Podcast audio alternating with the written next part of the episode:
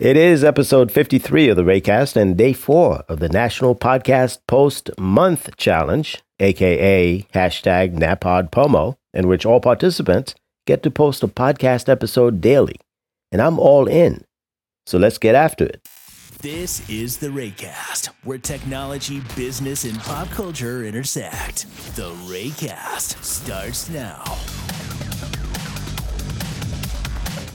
And welcome aboard once again. Thank you for listening.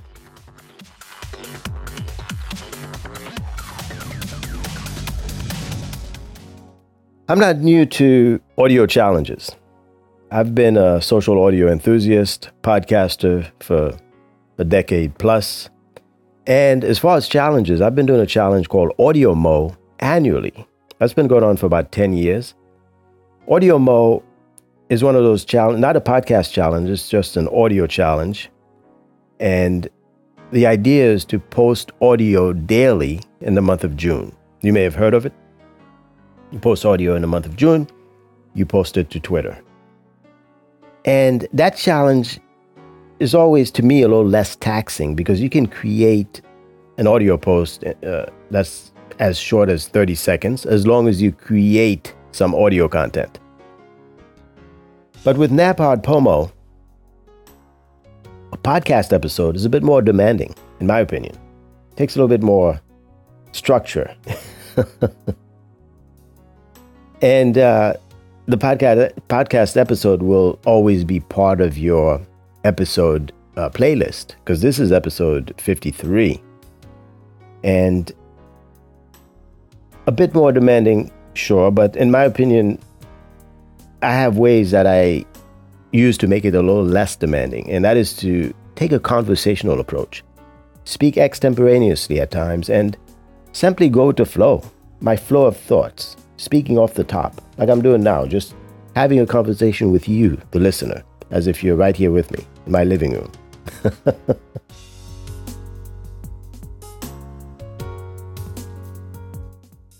and I hope that tip is helpful to you other NaPodPoMo participants uh, who are struggling perhaps with coming up with a topic and figuring out how am I going to come up with 30 episodes, 30 different topics. Yeah, don't don't overthink it. Just go with the flow. My friend Doug, uh, who is on Twitter at Mr. Fresh, is also participating. His podcast is The Tech Times, in which he chats daily about a topic that's going on in the tech world. Always very interesting to listen to. So do give him a follow at Mr. Fresh on Twitter.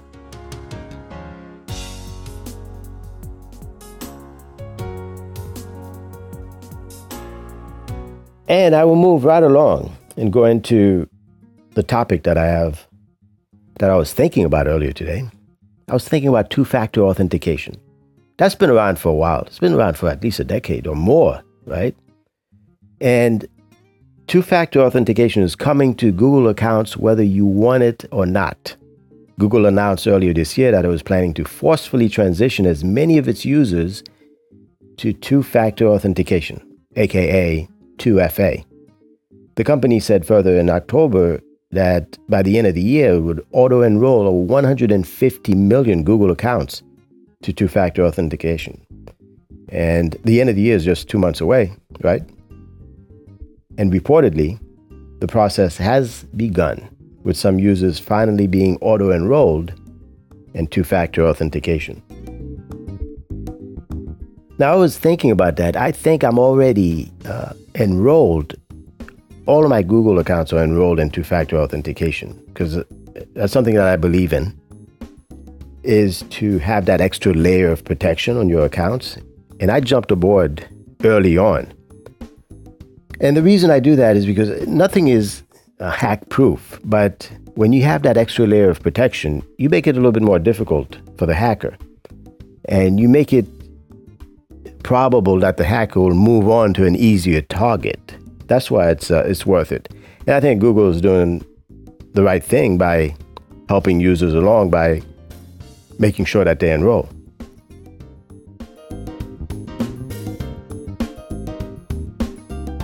Two factor authentication, which Google calls two step verification, requires you to use something in addition to your password to log into an account. Usually, it's a code or confirmation prompt from your smartphone. You can also use a physical security key or like a USB stick.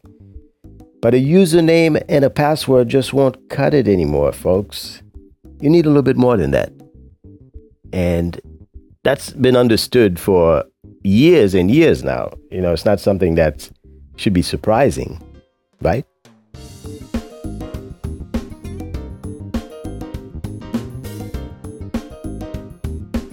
Google is saying that uh, accounts that have been flagged for two factor authentication will get an email or notification about seven days before the requirement is enforced. So if you're going to be part of this, you'll get an email at least a week before and you'll know about it.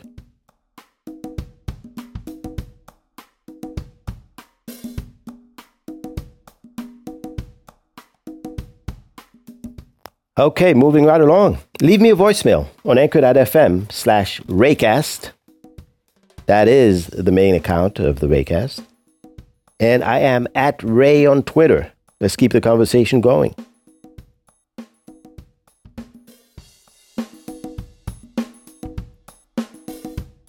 All right, I will catch you on the flip side. Thank you for listening. You've been locked into the Raycast Stay up to date with all episodes by subscribing to the show on Apple Podcast, Google Play, and Pocket Casts, or just listen on anchor.fm slash raycast.